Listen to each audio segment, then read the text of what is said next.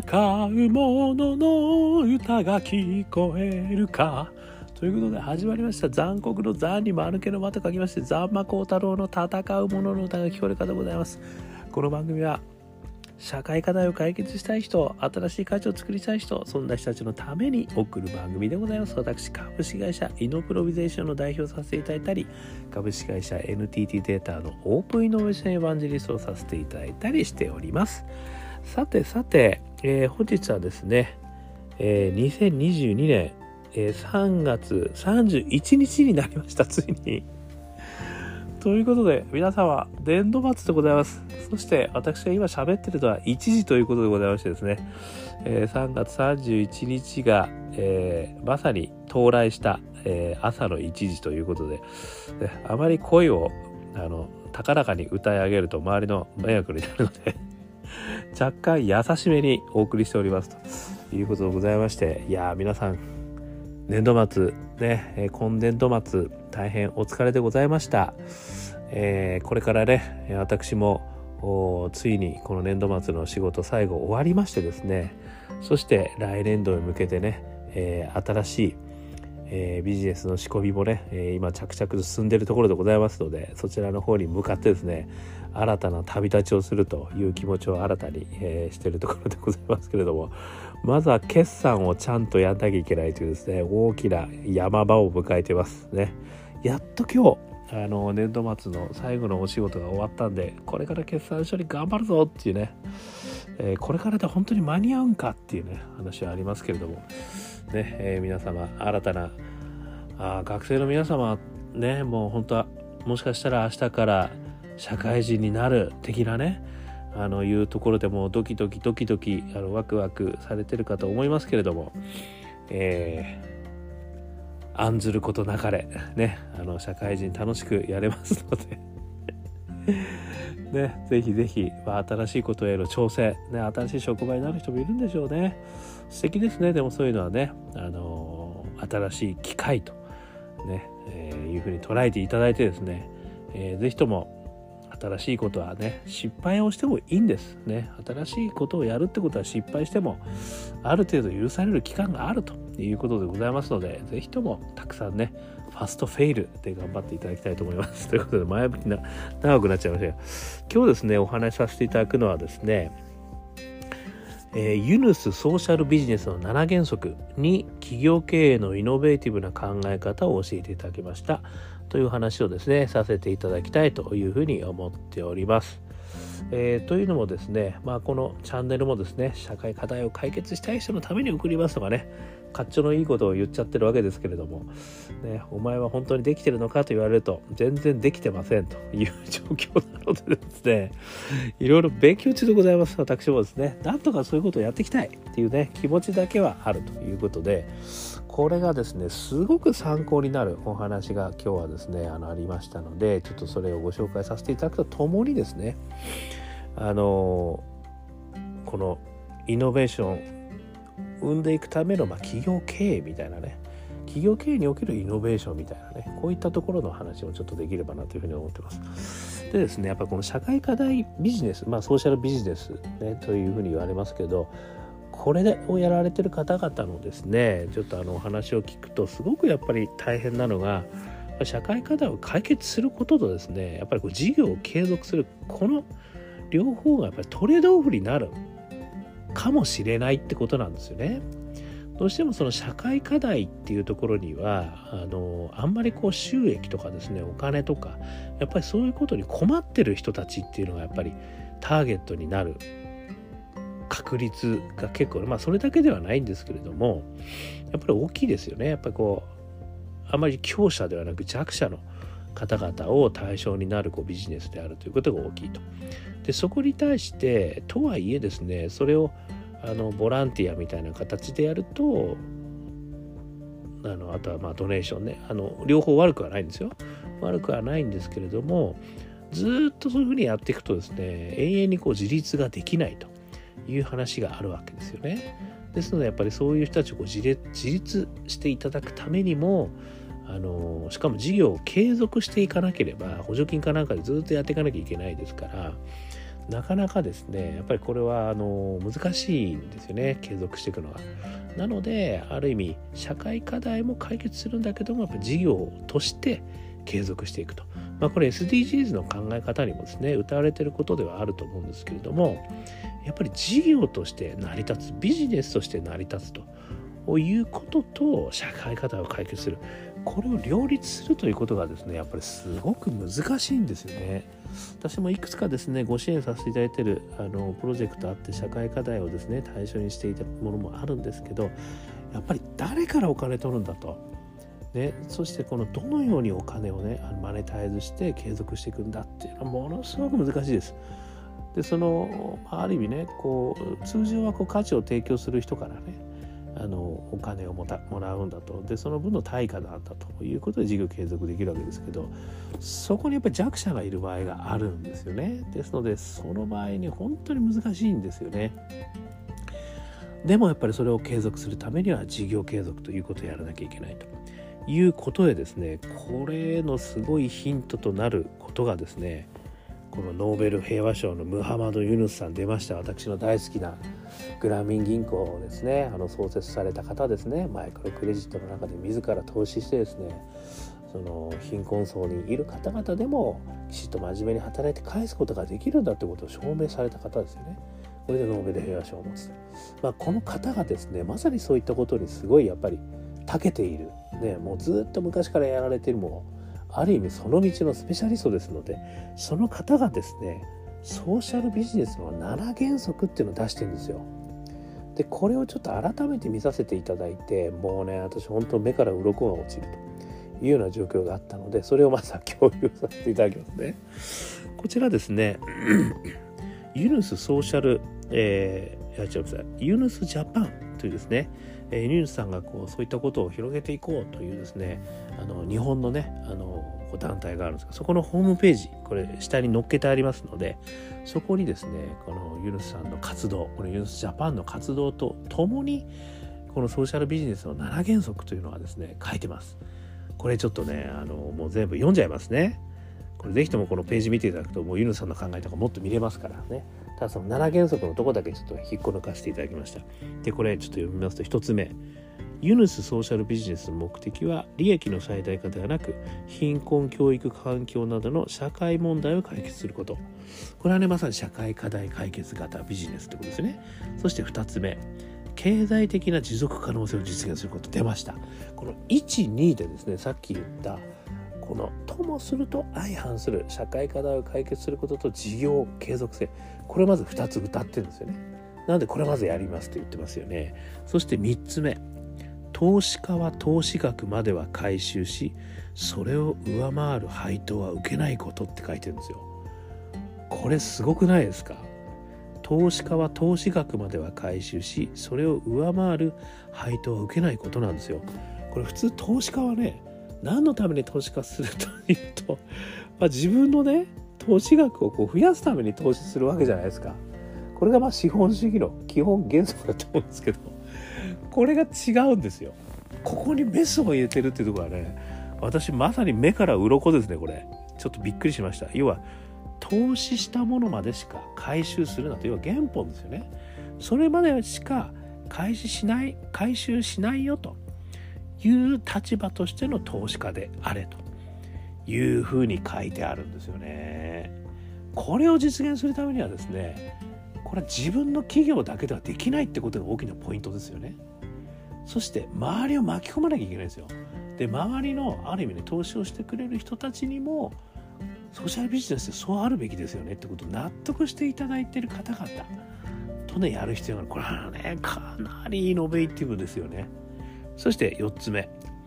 投資の元本回収以降に生じた利益は社員の福利厚生の充実やさらなるソーシャルビジネス自社に再投資されることであるんですね。これもですねあの私ちょっと着目してるのは社員の福利厚生の充実って書いてるんですよ。もちろんね利益が出たことをさらなるソーシャルビジネスに投資していくっていうここれはあのある意味ねやっぱりそうだよねっていうふうに思うんですけどここにね社員の福利厚生を入れてるってことが私実はすごい大事だと思ってるんですよね。なぜならばやっぱりきちっとですね質の高いビジネスを提供していくためには社員がやっぱりその充実してモチベーション高く動いていただかないとやっぱり結局ね社員が離れてったりするんですよね。でここが結構ね社員の方々もものすごくやっぱこう社会貢献性が強い方々がいるのでいやいやそんなに我々いりませんみたいな話もあるんだと思うんですよね。でもそれはこの事業継続性という大きな目標を到達するためには実はあなた方自身がちゃんとした福利厚生の中で質の高い付加価値を提供していかないとこれは継続しないんだと。いうことをねこれ歌ってるんじゃないかと私は思っていて。でここがすごくね大事なポイント占めてるな2つ目。っていう感じですね。そして5つ目。ジェンダーと環境へ配慮すること。配慮すること。ね。これはもちろん SDGs でも中で歌がやめてますね。そして6つ目。雇用する社員にとって良い労働環境を保つこと。ここでも雇用する社員にとって労働する労働環境を良くするってこと言ってるんですよ。なのでさっきのね4番とこの6番。ここにおいてはですね実は社員働く人たちをすごく大事にすると。ここの質を高めることによって付加価値の質も高めると。でそれが事業継続性につながるってことをですね大きく歌ってるというところがね私は素晴らしいと思いました。ここがまたねこうおざなりになりがちだと思うんですよ。やっぱりねちゃんとそれはねなんかこう次への投資にするとかね。なんかそういうとこには多分回ると思うんですよ。でもなかなか社員にちゃんとこうきちっと還元するっていうのはなかなかこう社会課題解決型企業においてはなかなかこれがまたね意外と批判の対象になっちゃったりもするんじゃないかなっていうふうにちょっと謝罪するんですけどね。なのでこういったことをきちっと歌っていただくとすごい大事だと思うんですよね。で最後7番目。これが洒落てますよ。楽しみながらですよね。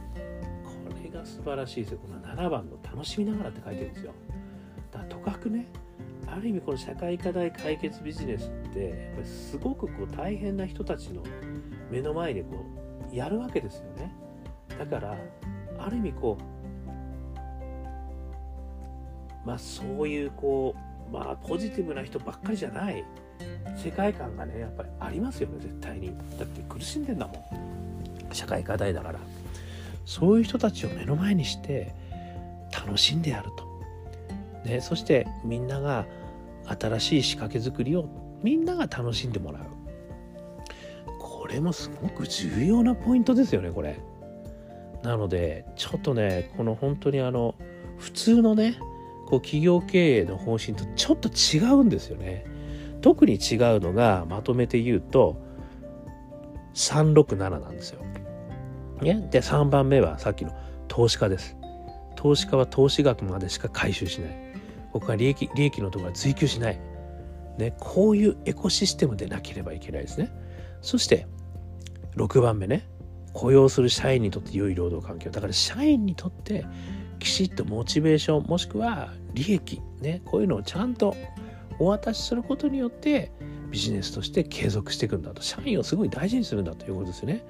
そして7番目これが楽しみながらやるんだと。で苦しいことの連続だと思うんですよもう社会課題解決っていうのは。でもそれをみんなで楽しんでポジティブなね方に向いていくんだ。このね3と6と7、ね、この投資の回収の方法それから社員の大事にすることそして楽しむこと感情の話ですよね。ポジティブシンキングって話ですね。この3つがね私はめちゃくちゃ刺さりました。でこれが実は本当にあの新しいですね企業経営の形なんだろうなっていうふうにちょっと思ったんですよね。これからねソーシャルビジネスの時代ですってね何年も前からねこういろいろ言われてきましたけどなかなかね企業経営自体のこの変革っていうのは行われてないんじゃないかと思うんですよね。だそれを一企業だけでやることってすごく難しいんですよね。なぜならば投資家、ね、さっき言ったように投資家からあのちゃんとあの利益は投資家には渡さない投資をしますっていう これすごくないですか？こういうエコシステムをまず作らなきゃいけないってことですよね。そしてそれが世間のある意味当たり前にならなきゃいけないってことですよ。そうしないとなんかいろんなところでねバッシングを受けちゃったりするわけですよ。あとはこの社員を大事にするっていうことに関してもこれはねいやお客様もしくは苦しんでる人がねこんなに苦しんでるんだから社員にそんな福利厚生してどうするんだみたいな話もね出てくるような気がしますよね。ところがやっぱりそこをねきちっとやっぱりこう事業を継続していくんだとそして質の高い付加価値をどんどん提供していくんだ継続していくんだっていうところでは社員に対してやっぱり手厚いあのモチベーションとね施策そういったことをやっていかなきゃいけないんだと。そして最後はねみんなが楽しんでやるんだと。楽しんで社会課題を解決していくんだと。いうことがですねこの新全く新しい企業経営のイノベーティブなあの提唱されてるんだなってことをね。すいません。改めて認識いたしました。ということでねあのこの今ね社会課題解決するしたいっていうこの特に若い方がねすごく社会課題を解決するビジネスをやりたいという方すごく多いと。私も肌で感じておりますね。そういう方たくさん多いのでこういったことをですねやっぱりこうあのまずは知っていただくってことすごい大事だと思うんですよね。こういうあの企業経営の仕方もなんかね今までのこう先輩に聞くだけじゃなくて新しい考え方のこの企業経営のやり方っていうのがあるよと。そういうことを知ると。でそういう経営の仕方をある意味俺らはやっていくんだと。そういうエコシステムを作っていくんだと。いうところから始めるっていうことが実はすげえ大事なんじゃないかと。ね。今までのやっぱりやり方。ね。これもやっぱりバイアスかかってると思うんですよ。しかもね企業経営とかやったことない人たちにとっては先輩どうやってやんすかとかねいうこと聞きに行くじゃないですか。だか先輩の話はもちろん大事ではあるんだけどでも新しい方法が実は必要となってるんだよってこともですね同時に知っていただくってことがね私はすごく大事なんじゃないかと。そしてそういう人たちが新たなこのエコシステムね企業経営におけるエコシステム作りっていうことを我々がやっていくんだと。今までの方法じゃないこともやっていくんだと。いうことをですねどんどん提唱していくということが実はすごいこれからのね社会課題ビジネスねなかなかそういうことができなかった。でもそういうことをこれからやっていくという社会においては新しい仕掛け作り企業経営に関しても新しい仕掛け作りが必要なんだなということを改めて思ったということを今日はお話しさせていただきました。ということでございましてですねアンカー .fm ねもしくはえー、Apple Podcast もしくは Spotify いろんなところですねこれ配信されてますのでどこでもいいんで登録してください。そうすると毎日ね配信されます。それから、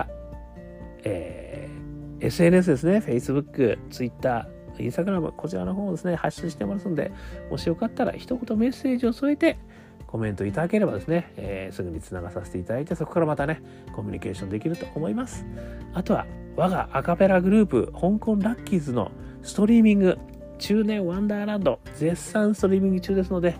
えー、ぜひとも元気出したいっていう人たちはですね、この曲を一発聴いていただくと、ものすごい元気出ますね。香港好きな運と書いて香港ラッキーズ中年不思議国と書いて中年ワンダーランド。アプリミュージック、LINE ミュージック、YouTube いろんなところでストリーミングされてます。